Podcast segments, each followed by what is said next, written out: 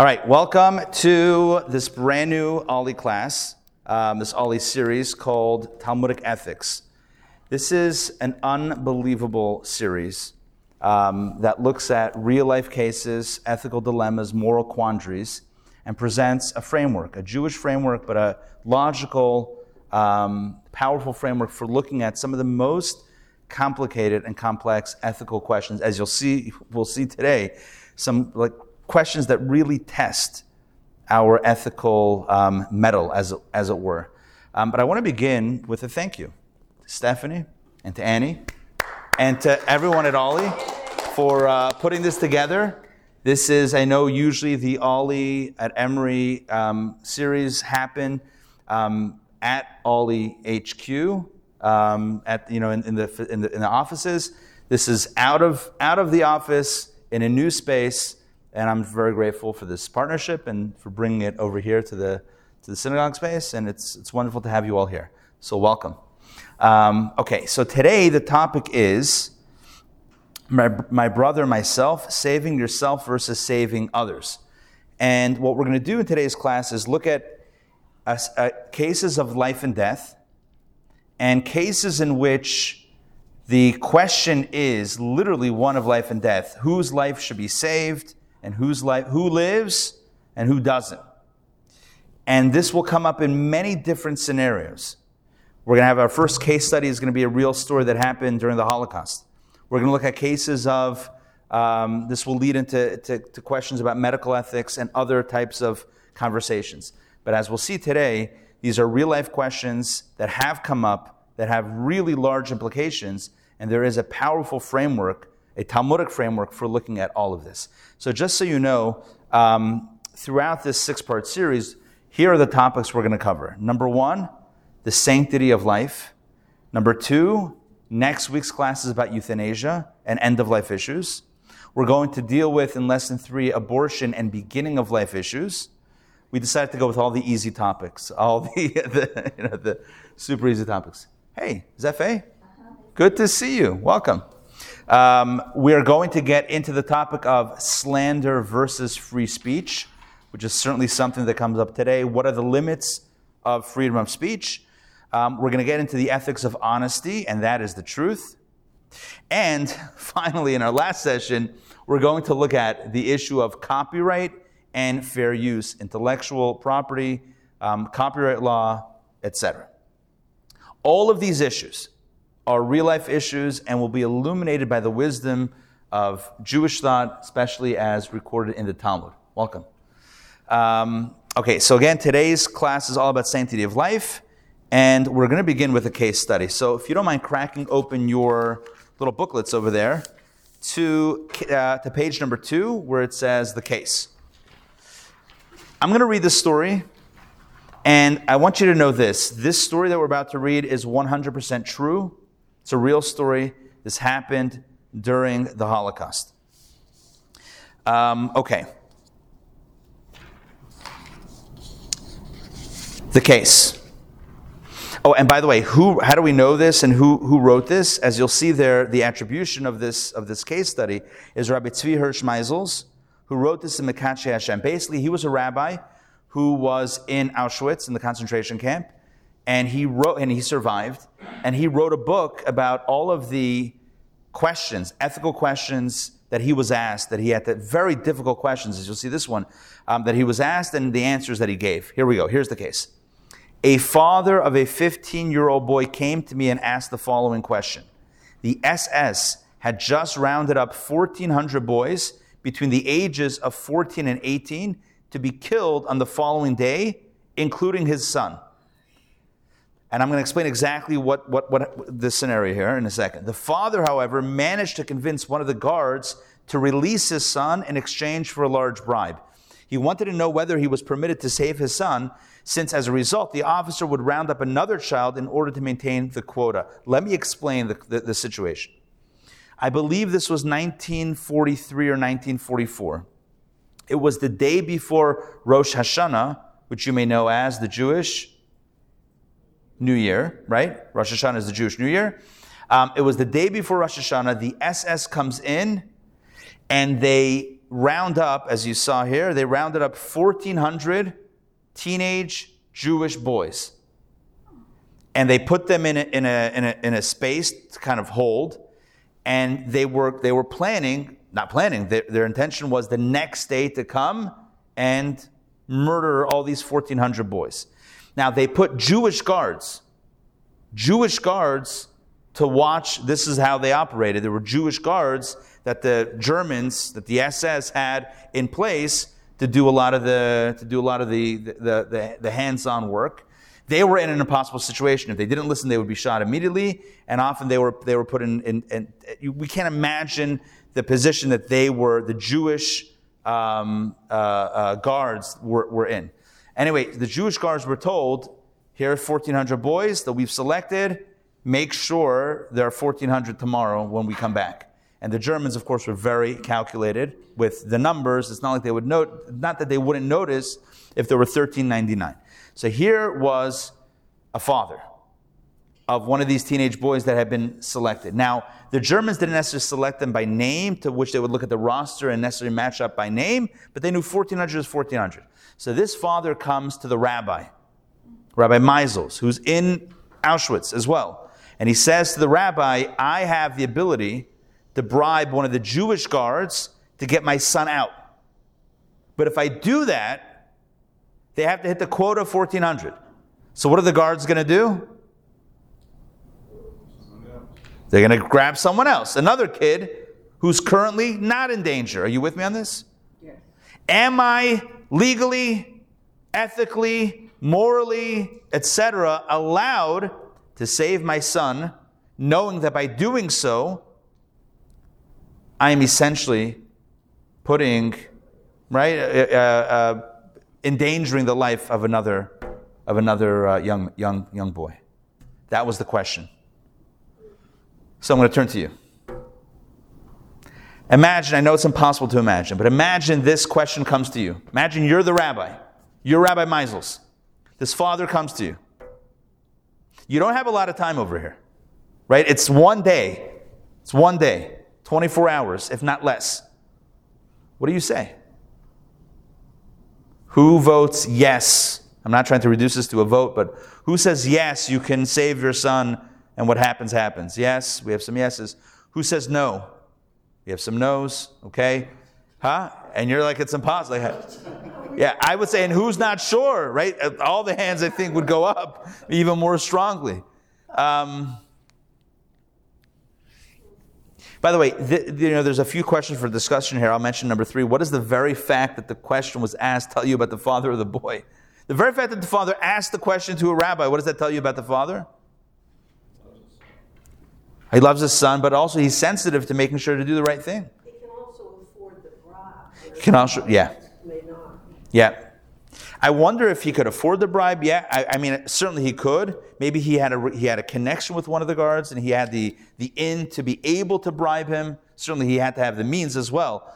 Um, but this is the question, and it and it really, if we take a step back, what we see is an individual, and this is obviously one case, one real case of an individual who doesn't just think about himself and his son. He's also thinking about the morality of it in under the most inhumane circumstances. I mean, we know part of what the, what, the, what the Germans, what the Nazis were trying to do is put people in inhumane circumstances and have them act in inhumane fashion. And here we see one example, not, not, you know, we, we don't know the other stories that, we, that weren't reported, but here is one story that is reported in which we have a father who is acting in a way of wanting or is wanting to do the right thing, not just what's most beneficial to himself or his son. Okay. So, you know, I, I when I opened up uh, the class today, which is really opening up the course, and I said to you, we're going to be looking at really difficult moral and ethical dilemmas and trying to get a framework from Talmudic thought, Jewish thought, as to how to approach it and then walk away, hopefully, with something of value for ourselves in our own lives.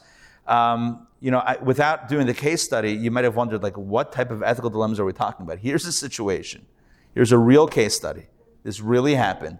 We're only going to get to the answer at the end of the lesson. So, and it's not going to help if you flip through it, because trust me, it's not going to help if you flip through to the, to the end. Um, what we're doing throughout the series, and we're, gonna, we're seeing this in, in, in sharp relief today, is positioning, presenting a question that's a really good question. Where we can really be torn on the issue. On the one hand, of course, you should save your son. On the other hand, you're putting another life at risk, and and really torn on that. And it, you know, a, a question that really tears us apart, and hopefully try to find some framework, sensible framework to uh, to approach this. So, in order to do this, the first thing we're going to do is present the contrast. Present the contrast um, of we're getting closer. Oh, that works. Yeah, there's an echo. Okay. Maybe we can also close close that. Yeah. Thanks. Um, okay. So let's let's do this. Let's present a distinction, a major distinction between um, the a, a Jewish framework of looking at things uh, uh, versus a, we'll call it like a U.S., a United States or American way of looking at things, especially vis-a-vis the value of life. So we're going to segue onto page three, which is learning exercise um, number two, which we're, in which we're going to compare and contrast two different systems of thought. But before we jump into these texts, I want to present the following. Um, in America, in the United States, we talk a lot about rights. It's very much a rights based system. The right to do this, the right for that, the right for the other. It's a rights based, rights driven system.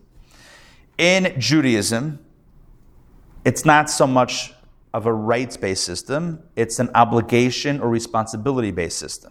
So, to put this very, uh, you know, very simply, in the Ten Commandments, it doesn't say you have the right to honor your parents. What does it say? You have an obligation to honor your parents. You have a responsibility to honor your parents. So Judaism, Torah, the Ten Commandments, etc., doesn't speak so much in terms of rights, but rather in terms of responsibilities. This is a general um, distinction between a Jewish legal approach and a secular or U.S. legal approach. Rights versus responsibilities. This has major ramifications in various areas of life um, and law. So, for example, for example, um, when it comes to the right to, uh, so actually, so before we, we break into, hey, good to see you. Welcome, welcome.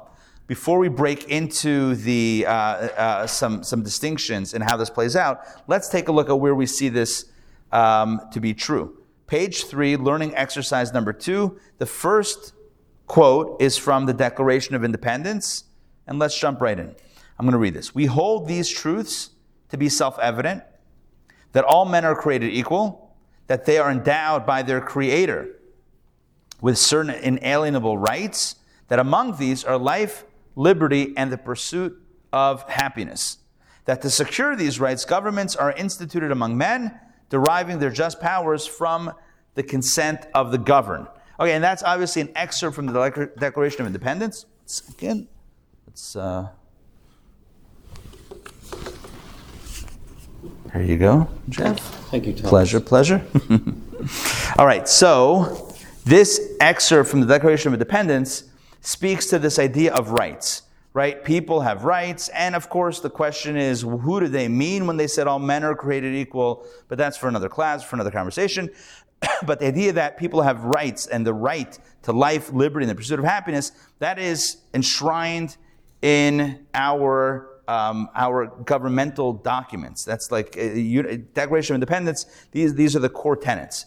Um, whereas from a Jewish perspective, if you look at the next quote from the Talmud, which is the great repository of Jewish thought, the Talmud says something else. I was created to serve my master. You know what that means? It's not about rights. It's about responsibilities. I have an obligation, I have a responsibility, and there are things that I must do. So here's one area in which, in which where this plays out in very uh, stark contrast: the obligation to protect life.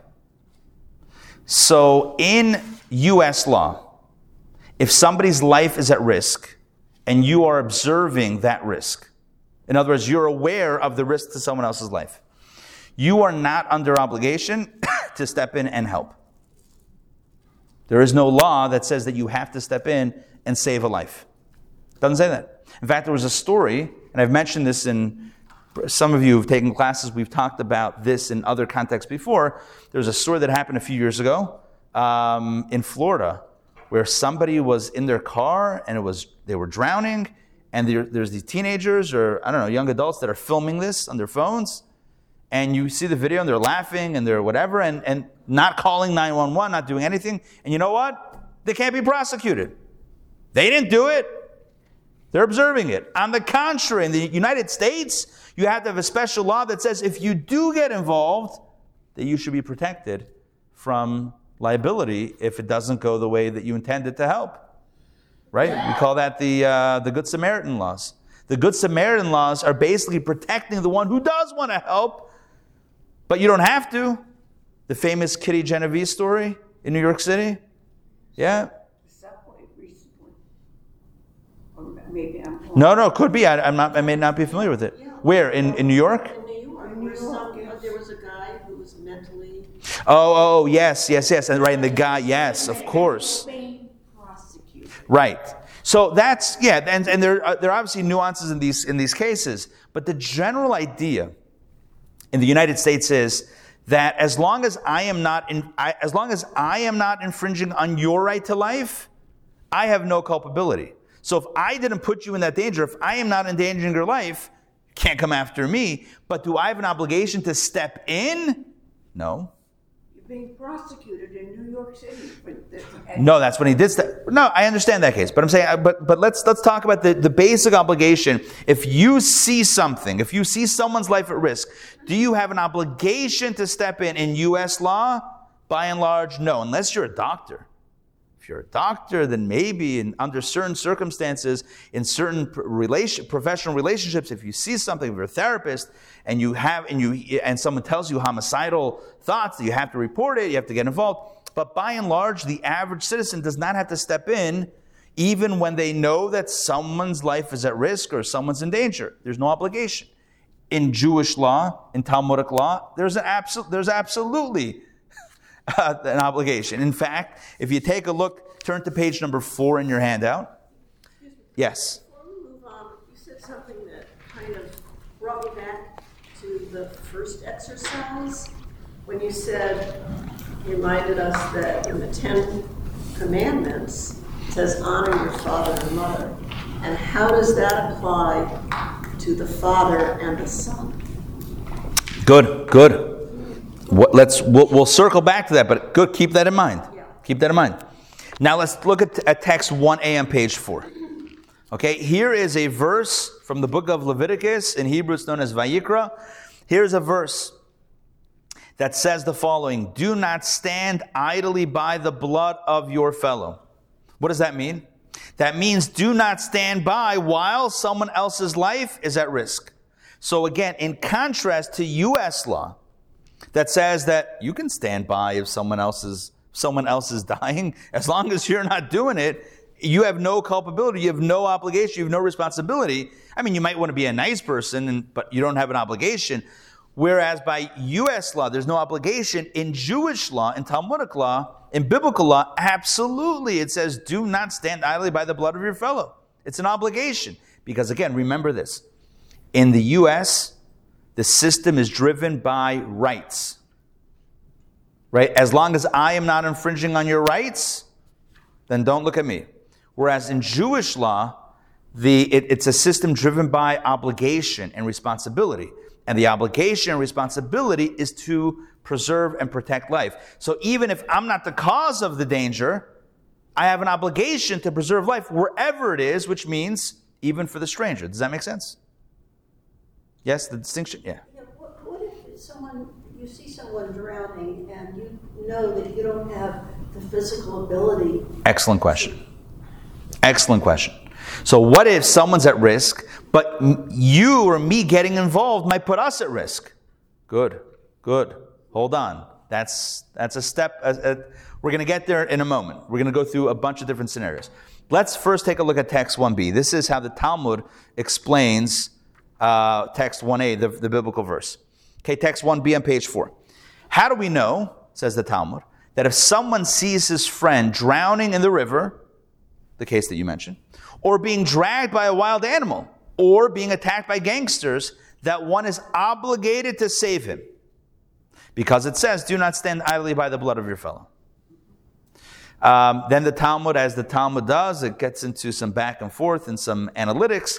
But don't we learn this from another place in the Torah and the Bible? As we have learned, how do we know that one has an obligation to restore another's life, saving him in case of danger? Because it says in a different verse in Deuteronomy, and you shall surely return his lost property. It already mentions earlier in the text that one is required to guard lost property, which one finds until the owner of the lost property is identified. The repetition of the obligation to return that which is someone else's alludes to the obligation to restore one's life. So basically, the Talmud is asking it seems like we have two different verses in the Bible that talk about the same obligation, which is to help uh, uh, step in and save someone else's life. So the Talmud answers from the juxtaposition to the obligation to lost property alone, it would seem that one must only save another's life with one's own body efforts, but there's no requirement to spend money to save another's life.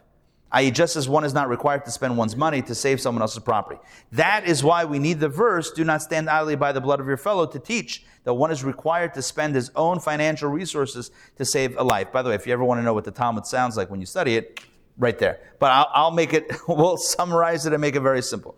The Talmud basically says that from text 1a, the original verse that we read from Leviticus, we learn the following. Not only are every one of us, each one of us required, obligated, responsible to be there for another to save their life to, to, if they're in mortal danger, God forbid, but moreover, even to the point of shelling out cash, spending our own money in order to save a life. That's how far the obligation goes. It's not just if I, you know, if, if, I'm not doing anything else, I'll step in and try to help them. But even to the point of resources, spending our own resources to save a life at risk. That's how far the obligation goes. Does that make sense? So again, the contrast here is whereas in the U.S. system of law, which is a rights-based system, if I can reasonably say I am not infringing on your right to life liberty, the pursuit of happiness. I am not putting you in danger. You happen to be, you, you know, uh, um, uh, what's like an anonymous name here? Um, give me an anonymous name. Joe, uh, Joe Schmo. Whatever. If, if you, Mr. Anonymous, are drowning, and I'm not doing it, I'm not, inf- I, I didn't, I'm not dunking you under the water, so I am not infringing on your right to life. So in the US system, I'm in the clear. Right? Someone's in harm's way. I didn't do it. I'm off the hook. In the Jewish system, I have a responsibility, an obligation to get involved, to spend my own resources, etc., to save a life.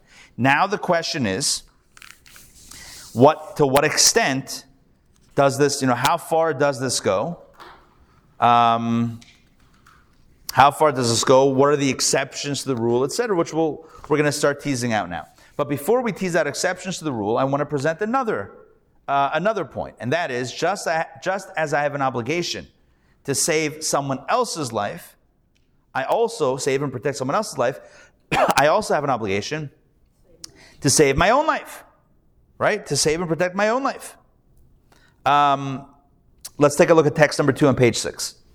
This is a Jewish legal text and it says the following. It quotes another verse from the Bible. It says, however, your blood, which, text 2 on page 6, however, your blood which belongs to your souls I will demand. This teaches us that if a man dies by his own neglect, for instance, if he engages in quarrels which eventually lead to his own fatality, he will be accountable to God for causing his own death. Or if someone walks in a place of danger, such as walking on a frozen lake in the winter, and subsequently drowns. Or if someone engages in a provocation with a killer, about all these it says, Your blood which belongs to your souls I will demand, which basically is a maybe complicated way of saying the following We are obligated not just to protect someone else's life, but to protect our own life. In other words, not to engage in excessively, we'll have to figure out how that's measured, risky behavior right? Don't start a provocation with, with a dangerous person. Don't walk on a frozen lake in the winter. Okay, I mean, it depends how thick it is and where you are and whatever. Obviously, right, levels of risk, right? Can you do bungee jumping? Probably. Cordless bungee jumping? No, do not. That's not a thing. Yeah. I was always taught if you have a room full of people and a gunman comes in Yeah. and says, you have a choice. You can either kill yourself or all the other people I will kill. We're obligated to preserve our own lives.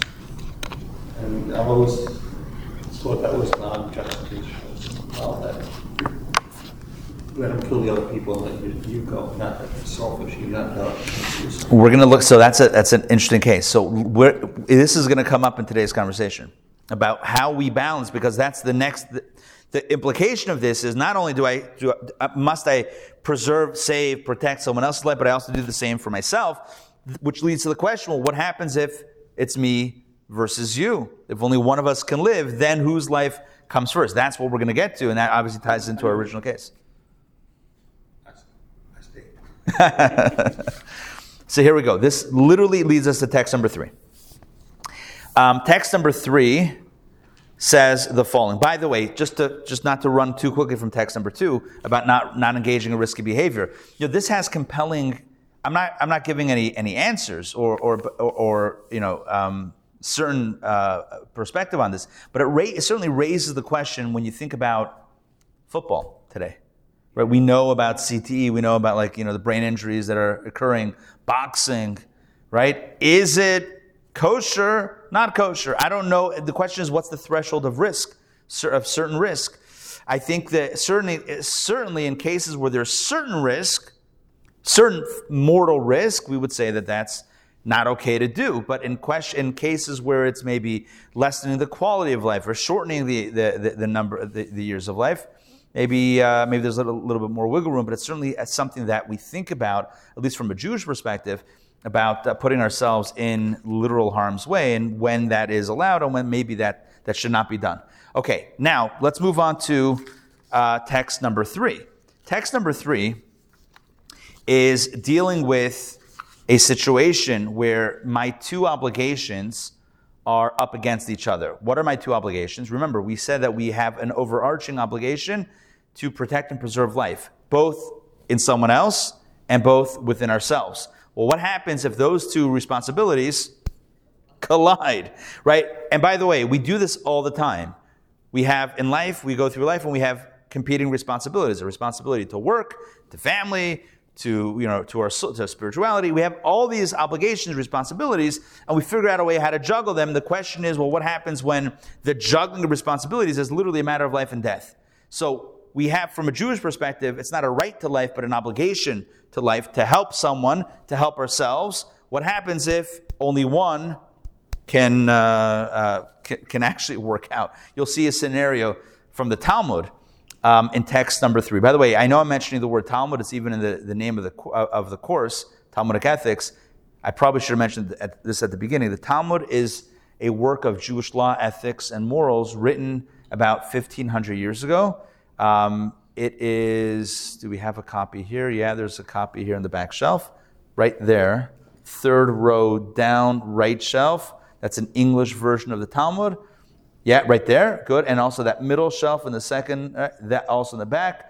There's a few volumes of Talmud. Also in the other room, there's uh, large volumes of the Talmud. The Talmud has uh, 60 plus tractates, each one containing hundreds of pages. It is an incredibly elaborate work um, of Jewish law and, and, and ethics. Okay, that's about the Talmud. Now let's jump in to a scenario that the Talmud uh, raises a real question of life and death. Text number three, page seven. Two people are walking along the way, and one of them holds a flask of water in his hand. By the way, they're walking along the way. Let's just create a scenario here. Let's say they're in the desert. There's no water.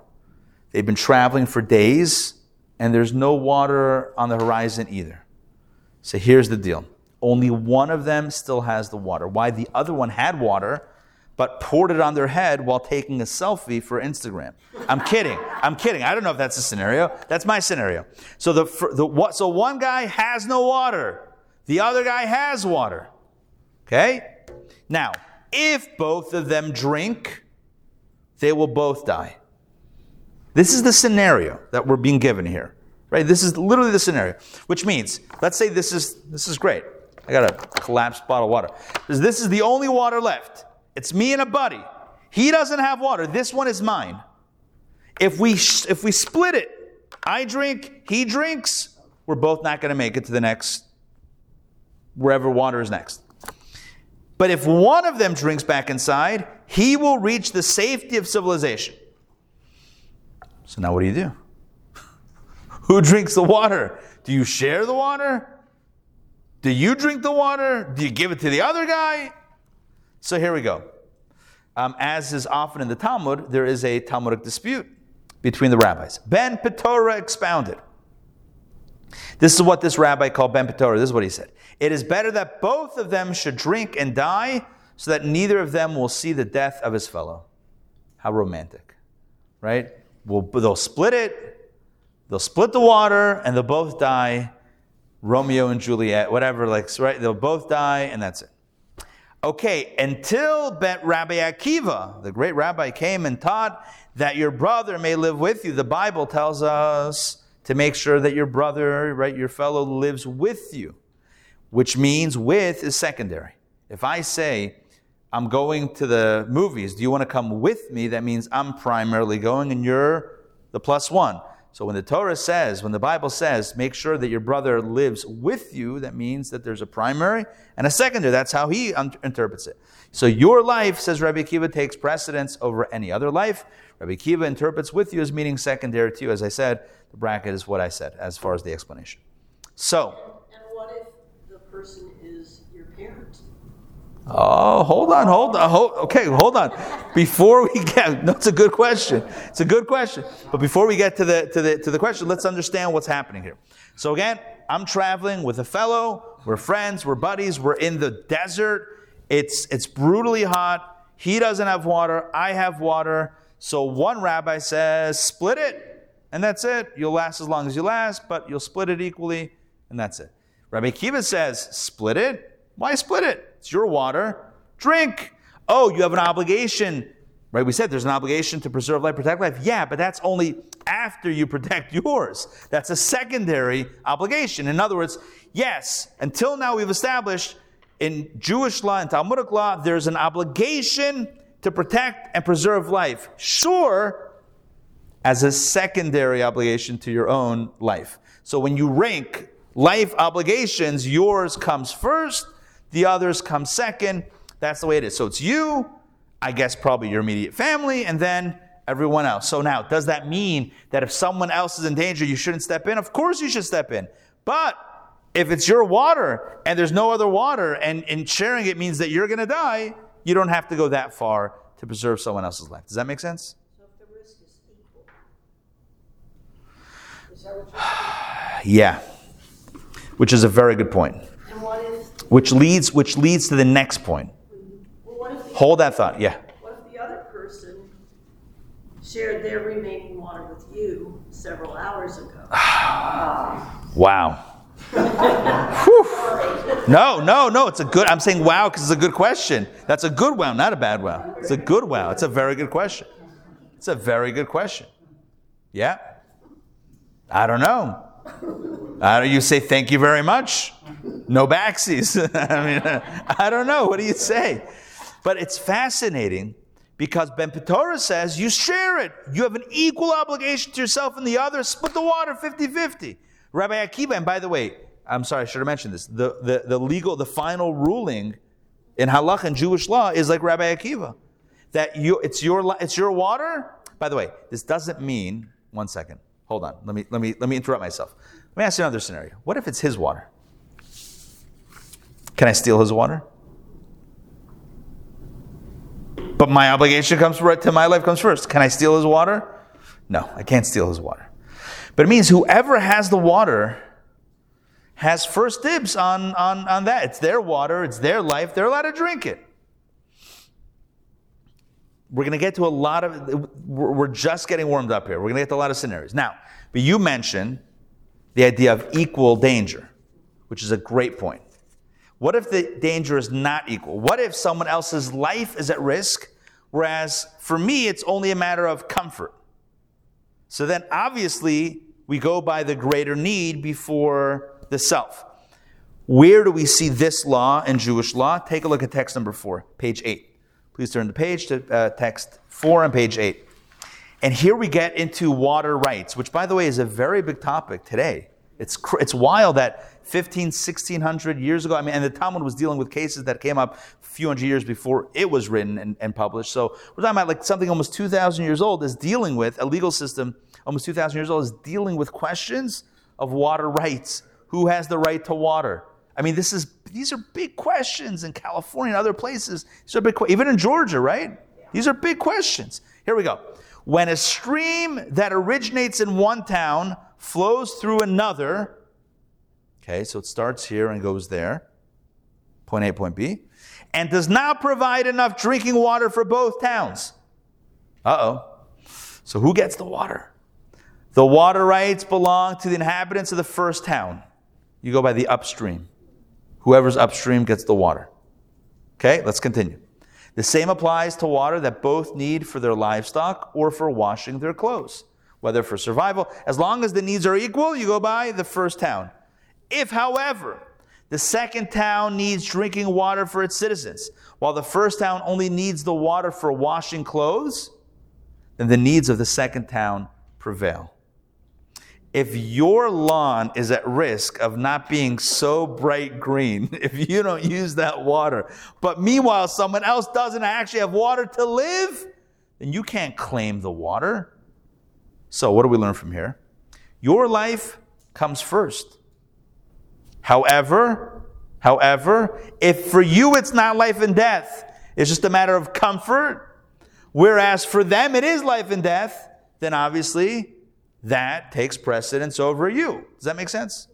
Okay, let's rewind for a second. Only rewinding just to get clarity before we ta- before we continue. There's like this is this class today. I should, probably should have mentioned this. Is one step built on another. We're creating a like a like a I don't know like a stairway. I don't know where we're going, but whatever. We're, I know where we're going, but not to heaven. We're creating a stairway to get to the to get to the big the, the big uh, conclusion. So again, we started out by talking about different systems, different conceptions of systems of law and governance and, and really the way people live. US is built on a system of rights. I have a right to do this, a right to right to free speech, right to bear arms, right to this, right to that, right to vote. Fine, rights system. That's the US system. You'll hear rights all day. In Judaism, you don't hear right, no one talks about rights. A mitzvah, an obligation, right? This is what you uh, obligation, there's responsibility. Vis-a-vis life in the U.S. system, people have a right to live, and you can't infringe on their right to live. But if you're not the one infringing, then you have no responsibility to help them. Whereas in the Jewish system, you have a responsibility to help preserve their life. At the same time, we said you have the responsibility to preserve your life.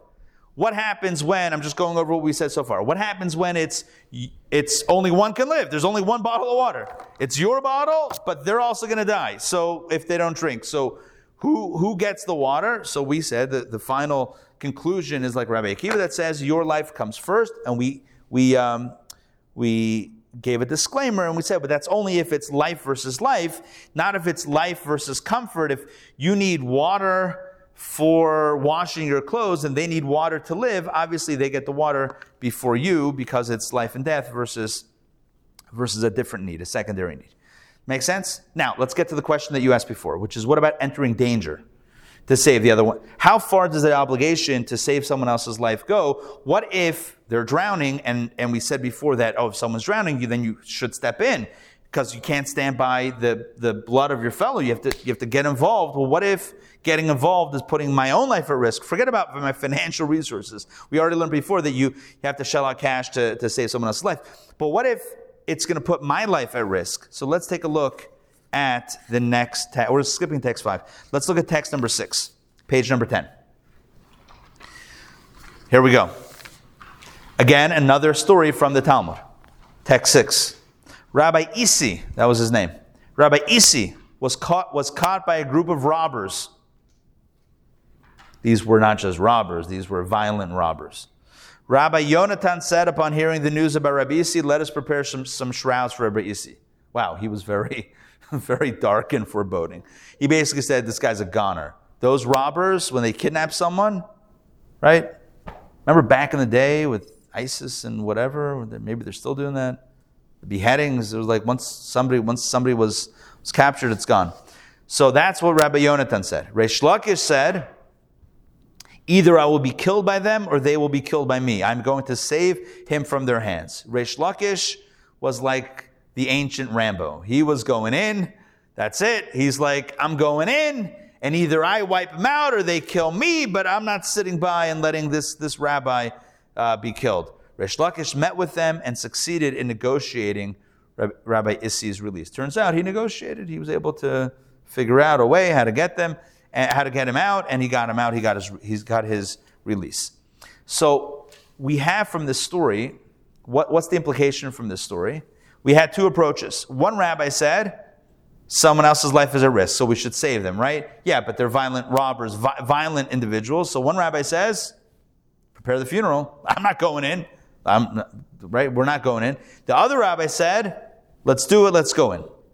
So, what is, what is the legal uh, conclusion? So, most opinions, most um, Jewish legal authorities side with the first opinion of Rabbi Yonatan, where one is not obligated to enter into a dangerous situation to save another's life. So, like we said before, I, I do need to spend money, but to actually put myself in physical, mortal risk to save another's life, I do not need to do. Somehow that just seems uh, really lame, you know, like. Uh, well, he he. Like hopeless. And, yes. And, and like a futility that you that you give up before you even think that there's a solution. Right, I'm, I'm with you, and it sounds a little callous. Let's prepare some burial shrouds. It sounds a little, a little callous and a little insensitive. But I think when we just when we take a step back and we look at it, what were these two positions? So one rabbi was saying, it's dangerous. We have no obligation to step in. I mean, it's unfortunate that he was captured by the robbers, but uh, we don't have to put our own life at risk. The other rabbi said, let's go, let's do this. And but most authorities do not side with the second rabbi, even though he did it and he was successful. But it doesn't become an obligation. Remember, Judaism doesn't speak in terms of ideals, but rather obligations. Is there an obligation? So to your question, you asked this question before, Cookie. The question is like this: Somebody's, God forbid, drowning in a riptide. God forbid, someone's going under. And let's say you can, you'd say we can swim, but it's a riptide. That's a dangerous scenario. Are you, bottom line, bottom line, not what your instinct does in the moment. If you're sitting back and, and asking the question, what should one do from a Jewish perspective, from a Talmudic, legal, ethical, moral perspective? Should one jump in or not to try to save that life? Based on text six and based on the way most rabbis understand this, you would not be obligated to jump in. It might be good. It might be. It might be like you might be a hero if you did. But are you obligated to put your own life at risk to save another? To save another, you, we said there's an obligation to save another's life. Yes. With even if financially, even if it costs you, yes. But even to put your own life at risk, not necessarily. If you do, you're a hero. Like Reish Lakish was a hero, he did it. But do you have to? Are you obligated by law to do that? That we wouldn't say. By the way, this has major ramifications regarding organ donation donating a kidney. I can just hear my relatives saying the idiot went out late at night and he should have known better. Right. So why am I going to get? Yeah. Right. So that would be like the argument that we're saying, which is, I mean, even if we're not blaming the victim, right? Even if it's a situation of an accident, the bottom line is, do I need to get involved if it's going to put myself at more risk? And then the question is, well, what, how big is that risk and who assesses that risk? But again, if you think about it in the context, and I don't want to jump to a different topic because today is not necessarily about this directly, um, but if you think about it in the context of organ donation, donating a kidney, right? It's going to save someone else's life. Okay? And I can live with one kidney. Is it putting myself at risk? I mean, it might be in certain situations, certain medical conditions, certain medical uh, histories and scenarios, it might put one at risk to donate um, a kidney. I don't know if we're going to get to it in this course, but there's another case study that I once uh, that I once came across. Not a case study, a real a real life story. There was a guy in, in prison. Um, I don't know if he was on death row or not. It was like, like definitely at least life in prison was the sentence that he was serving. And he was estranged from his daughter. His daughter had um, severe medical uh, uh, challenges, including um, she had one. She had had a kidney transplant and it failed. there was one more shot. Oh, I'm sorry. He had donated his kidney to his daughter, and it worked for a while, and then it failed. And she needed another kidney. And so he said that he's willing to donate his second kidney. Now you know you can't really you need to you need at least one kidney. But he said no, he'll be on dialysis or whatever it is, he'll be, you know, plugged into machines or whatever it is to help I'm not a doctor, but to help that to help that go. And uh, but he wants to save his daughter's life. And so the ethical board of the prison and the hospital, they were dealing with this question. Ultimately, I see Jeff is shaking his head. Ultimately, they did not consent to this. Doctor can't do it. Doctor can't do it. It's against the ethics of Medicine. medicine. Nothing has to do with patient, that has a medical thing. Yeah, the doctors said we're not going to do it. And so you have you have a system when it comes to medicine. You have a system of ethics in place, and this is not that much different in Judaism. There's a system of ethics. What are the ethics? If someone says, "I am willing to put my life at risk. I'm going to jump into the riptide to try to save this fellow who's drowning. This is what I want to do." Is it ethical to do so? And the, the final conclusion is, at least again based on text six, according to most opinions, is that, that that's not what we do. Yeah. Going back to the water thing. Yeah. Town one and town two. What would happen if town one decided they wanted abundance, not just li- livable water, dam their, within their own perimeter of town, dam the water, dam the river. Yeah. So they have a lake Right. And water scheme. That would seem that's a problem. Yeah. you know, but they have the right because it's within their quote unquote land.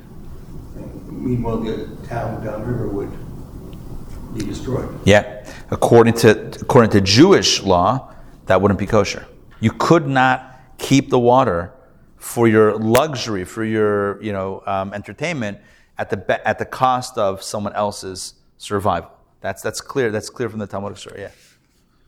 I, just, I, I'm glad you went back to another one because I never got your reply about the father in the first. Oh, we're not back there yet. Hold on, hold on. We have some. We have some more. We're gonna get there. Trust me. I did not forget. We're, we're definitely gonna circle back.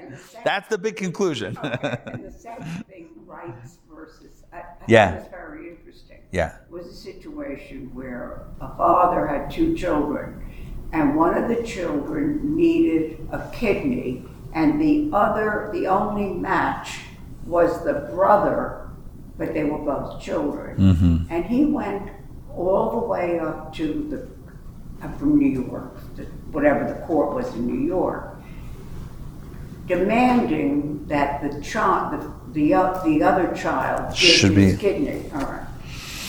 I, I breathed a sigh of relief because the court said, no, you cannot Force. say that. And it, it, Yeah.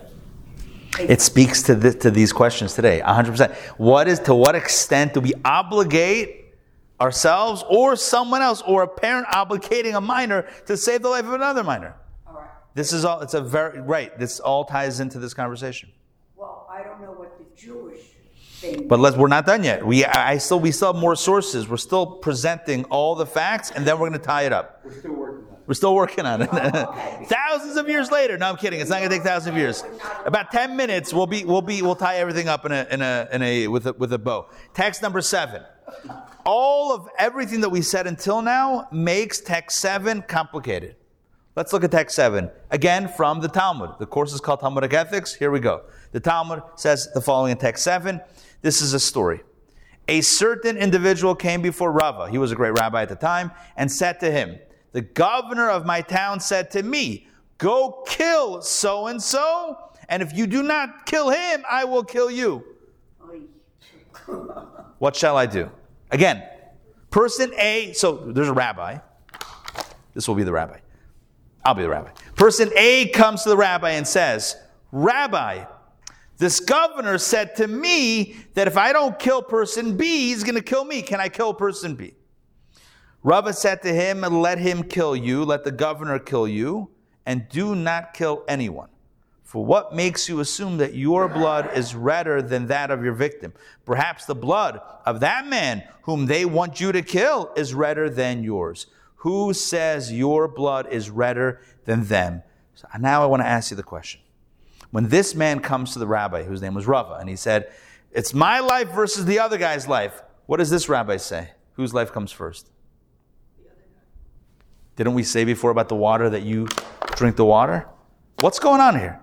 How, how do these two rulings of the Talmud and we need to reconcile them. How do they how can we reconcile them? On the one hand, we said that if you have one flask of water, drink it and the other one dies. It is what it is. Here in this case, we're saying you cannot take the life of the other guy to save your own. I thought you could. I thought your life comes first. Here he says, what makes your blood redder than his? Maybe his is redder than yours. Which one is it? You understand my question? What's the answer? What's the difference in the cases? You have to do something. What else? Good. There's active versus passive. But what else is the what, what else is the core difference? Here's the core difference. Where's the threat in the case of the travelers in the desert? Where's the threat coming from? Where's it coming from? Yeah, the di- guy who's dying of thirst. Where's that threat coming from? Global warming. Good. Right. It's coming from an outside source. It's coming from, I don't know, heat, desert, nature. The guy who's the guy who has the water and is drinking his water, is he harming that guy? It's not even passive versus um, active versus passive or direct or indirect. It's more of like I'm not putting I'm not putting this guy at risk. This guy's at risk because he's in a desert, as opposed to the scenario that we just read in text seven, right? Governor comes to this guy and says, "If you if you have to kill that guy, or else I'm going to kill you." Is that guy at risk right now? Who's putting that? Who's putting person B at risk? Person A. So the guy, person A is asking the rabbi, "Can I put that guy? Can I take that guy's life to save my own?" No, you can't be the source of harm to someone else. In a situ, you with me on this? In a situation where the question about who gets saved, you can you can prioritize saving your life before the other guy. But in the context of taking a life, you can never take a life, even to save your own. If it's that guy's water, you cannot kill him and steal his water. Are you with me on that? Because your life comes first. That's not what we said. We said all you're allowed to do in the in the original case that we talked about is do this. H- how violent is this? How violent is that? There's no violence. I, I'm not hurting this guy. I'm drinking my water. He's dying. That's not on me. In the, uh, in the scenario we just read, where the guy says, "Kill that guy, or I'll kill you." If he kills that guy, then you're the then he's the one who hurt, hurt who put that man in harm's way and took his life actively. It's not saving a life; it's taking a life. These things are, just before I got out of the car, temperature's 116 degrees in Phoenix, out of all cities in the world. They now have huge homeless population. Albeit, we know, I'm not saying it's important. But anyway, the hom- the homeless are living on the street, and it's 120 degrees in the cement. And they die. And they're taking emergency money to build cooling shelters, which sounds, what a great thing to do. But Then you have all these people, older people who are living page, uh, Medicare, uh, Medi, whatever, Social Security Social Security, and can't afford um, air conditioning in their house or something. You know, shouldn't they be in line to be in a cooling center? And, Yeah. And, and Question of how to allocate resources to which life to save. You're right. It's a it's a big We're question. doing the same thing uh, with this quote unquote student relief, you know. People who paid for their debt. Right. You know. So look, I, I, I feel like this is gonna th- this is gonna take us a little far a a little too far out of the, the direct window that I, that we that I want to build up to. But you're right. The question is about an, allocation allocation of resources. But all of the scenarios that you're mentioning are, are how do we allocate life saving resources? What's clear in Jewish law is there's no question that you cannot direct harm to someone to save your own life. That's the clear. If there's one thing right now, I mean, we're not done yet, but if there's one thing that right at this juncture that I want you to have a distinction of, it's when it comes to allocating life saving resources, we can triage, we can prioritize, we can say, my life, I, I preserve my life before I preserve your life. That makes sense. If two boats are sinking and we can only save one, probably save the one with the most people as opposed to the other one. In hospitals, they do triage. You're allowed to use um, your seichel, your intelligence, to figure out who to save. And, and uh, you're allowed to prioritize that. But when it comes to taking a life, Somebody says, Oh, I'm going to put a bullet in your head that I'm saved. You cannot do that. That's where it goes over the line. To the point that it gets even, even, even more extreme. Text number nine. Look at this. This will blow your mind. Maimonides writes the following text, uh, text 9, page 13. A group of people are told by a band of gangsters, Give us one of you and we will kill him, and if you refuse, we will kill all of you. Imagine 10 people traveling together. Violent gangsters come and say, Hand us one, your choice. Hand us one to be executed, or else you're all goners. The law is let them all be killed, but they should not deliver even a single soul to enemy hands. Why? Because by you handing over one, you're complicit in their murder. Why? Because you took action. It wasn't passively. You're not just drinking water now. You took action to endanger that person's life. Ah, you're going to tell me he was endangered anyway because they're all under danger? Yes. But you are singling him out or her, this one person out for danger. You cannot do that from the perspective of Jewish law. So now, what are we left with? we're left with this very um, nuanced, um, uh, this very nuanced understanding of the Jewish obligation, or the Talmudic obligation, to save a life. So, number one, there's an obligation to save a life, whether protect life, whether it's yours or someone else's.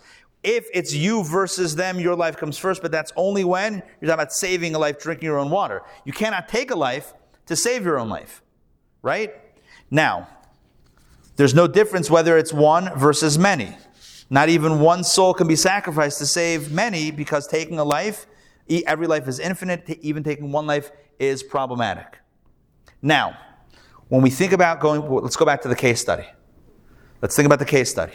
1,400 teenage boys were rounded up by the SS. They were handed over to Jewish guards. And they were told there's 1,400 today, make sure there's 1,400 tomorrow. Tomorrow was the first day of Rosh Hashanah, the Jewish New Year. They wanted to create a spectacle by murdering, executing 1,400 young Jewish boys on the holy day of Rosh Hashanah on the, on the Jewish New Year. And this father has the ability to bribe one of the Jewish guards and rescue his son. But he knows in doing so,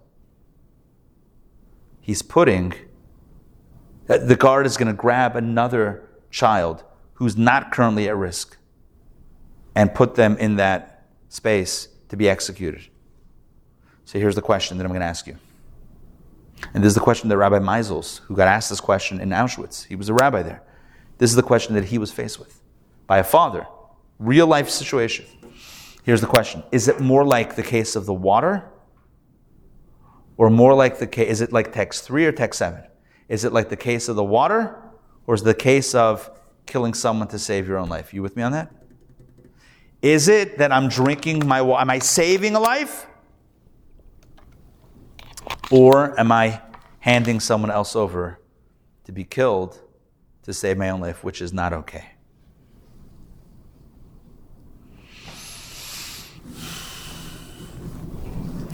Text 10.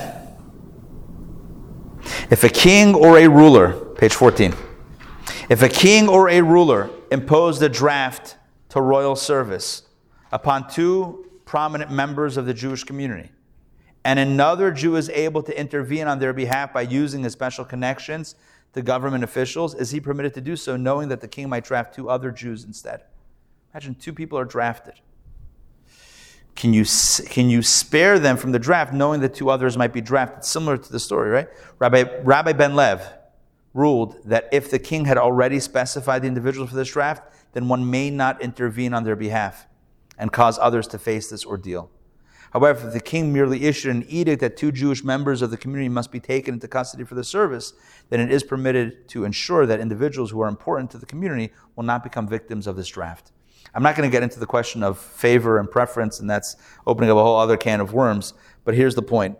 If the individuals were already selected according to Jewish law, you cannot save them because by saving them, you're putting others at risk. Text 12. And here's a caveat on this caveat. It seems that Rabbi Ben Lev's ruling only applies to others who wish to intervene and save those who have already been drafted by the king. However, one of the individual draftees is permitted to do everything in his power to save himself, even though this may cause others to take his place, as we have the principle of your life comes first. And that is all the information we need to understand our case study.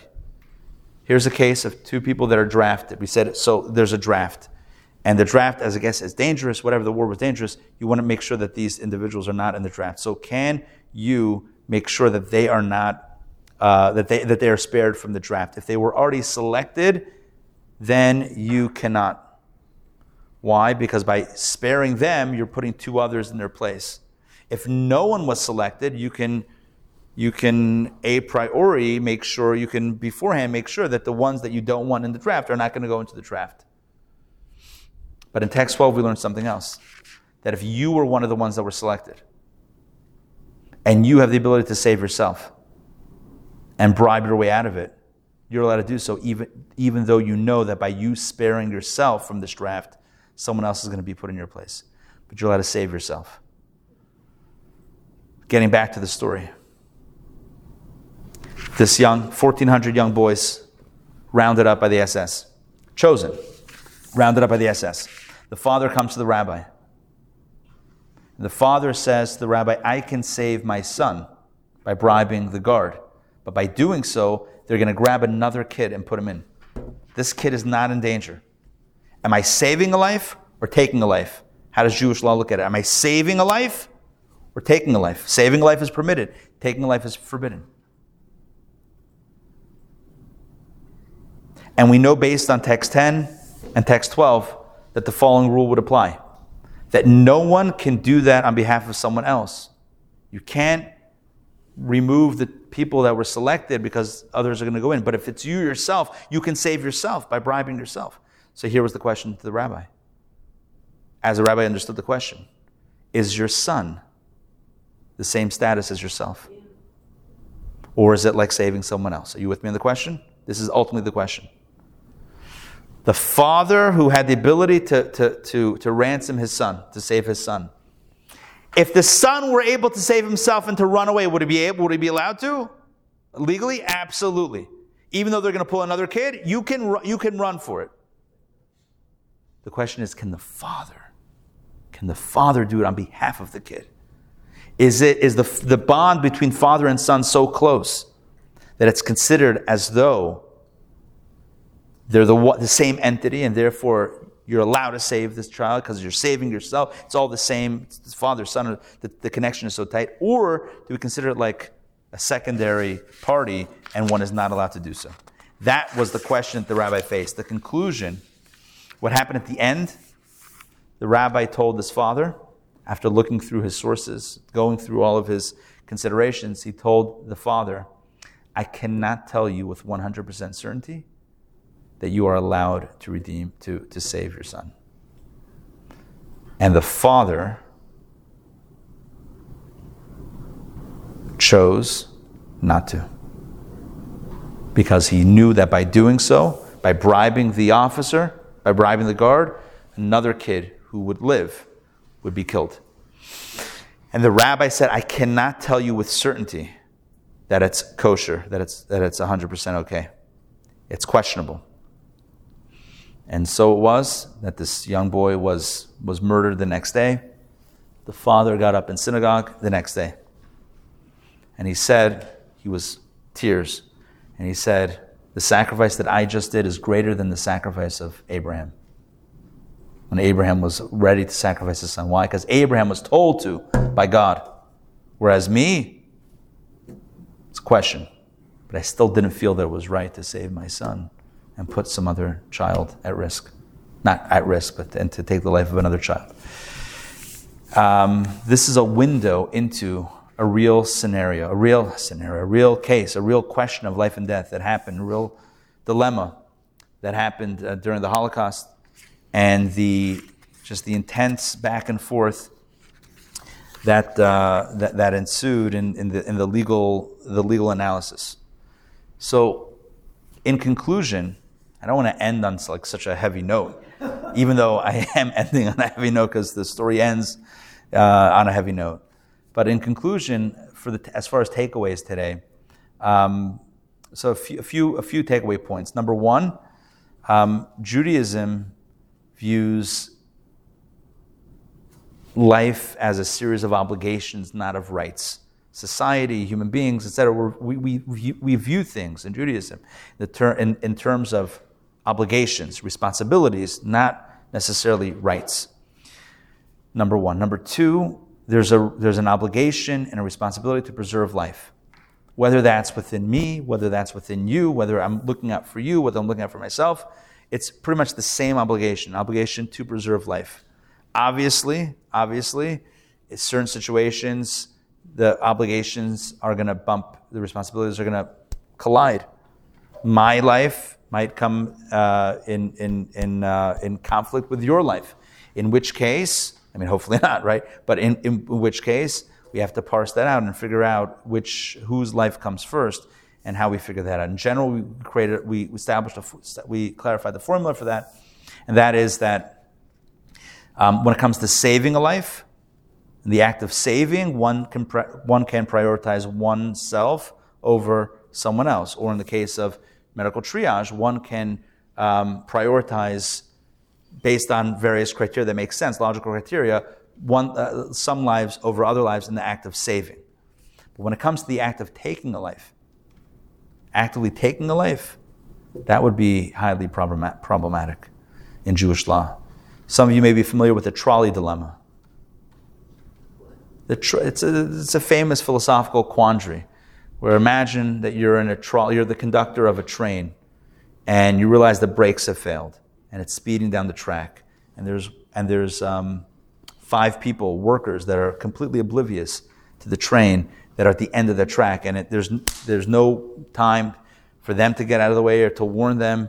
And there's no brakes. And it's gonna, definitely going to take the, the life of the five. But you have one option. You can turn the wheel. There's a, two tracks. Uh, you're on one track, but you can turn off, and there's one person on that track. So do you turn the wheel and take that person's life? Most people say, absolutely turn the wheel. 1 versus 5. But today, we've seen that in Jewish law, you cannot take an action to take a life. You didn't put these five at risk. Like the desert case, they're at risk because the brakes failed, the speed of the train, that's not on you, it's an accident. But you intentionally turning the wheel is taking a life to save other lives. We cannot take a life intentionally to save other lives, even if it's one versus many. So that's again a conclusion of what we saw today. Um, because again, life is infinitely valuable. We don't, it's not a numbers game. So when it comes to saving life, that's one thing. But taking a life, taking life, we don't do. I once saw a lecture from a professor at Harvard. He was speaking about this. He asked his class, you see, you, you could see this, it's on YouTube. He asked his class, um, Sandler, I think is his name he says, um, you know, what do you think? Do you, do you change tracks? Do you turn the wheel? Everyone's like, yes. He's like, all right, let me ask you another question. Imagine you're on a bridge and you're watching, you're watching this, a runaway train and there's five guys at the end of the track and there's no way, like you see these guys are goners. Um, and, and, and, you're up on, on top of a bridge, a low bridge, but overlooking the scenario. And, and, and let's say there's no conductor and there's straight up a runaway train, but there's a guy next to you. Do you push that guy onto the tracks? to stop the train? no, no, no, no, no, no. It's like, so then why, like, what's the difference between pushing a guy into the tracks to save the five or turning the wheel? Everyone's like, well, you pushed the guy. Okay, what if I didn't have to push the guy? What if there's a wheel on the bridge? I turn the wheel on the bridge, the guy falls down onto the tracks. It's interesting the way our minds work. Judaism gives us a framework of understanding this. It, it's either a danger that exists on its own or something that I'm creating. We cannot create mortal danger for someone else to take someone's life, even allegedly to save someone else's life. Can't do that.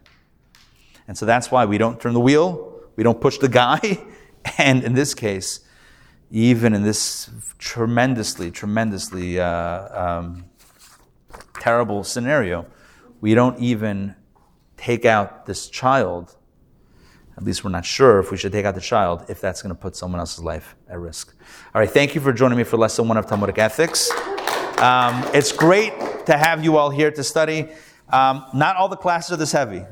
not all the classes are the lesson one happened to be very heavy, life and death. Next week, although is also a heavy topic, end of life issues, euthanasia, uh, DNR, etc. Like, uh, what what are the Jewish thoughts regarding end of life issues? Join me next week, same bad time, same bad channel, as we explore those together. Euthanasia, morphine, assisted suicide. All right.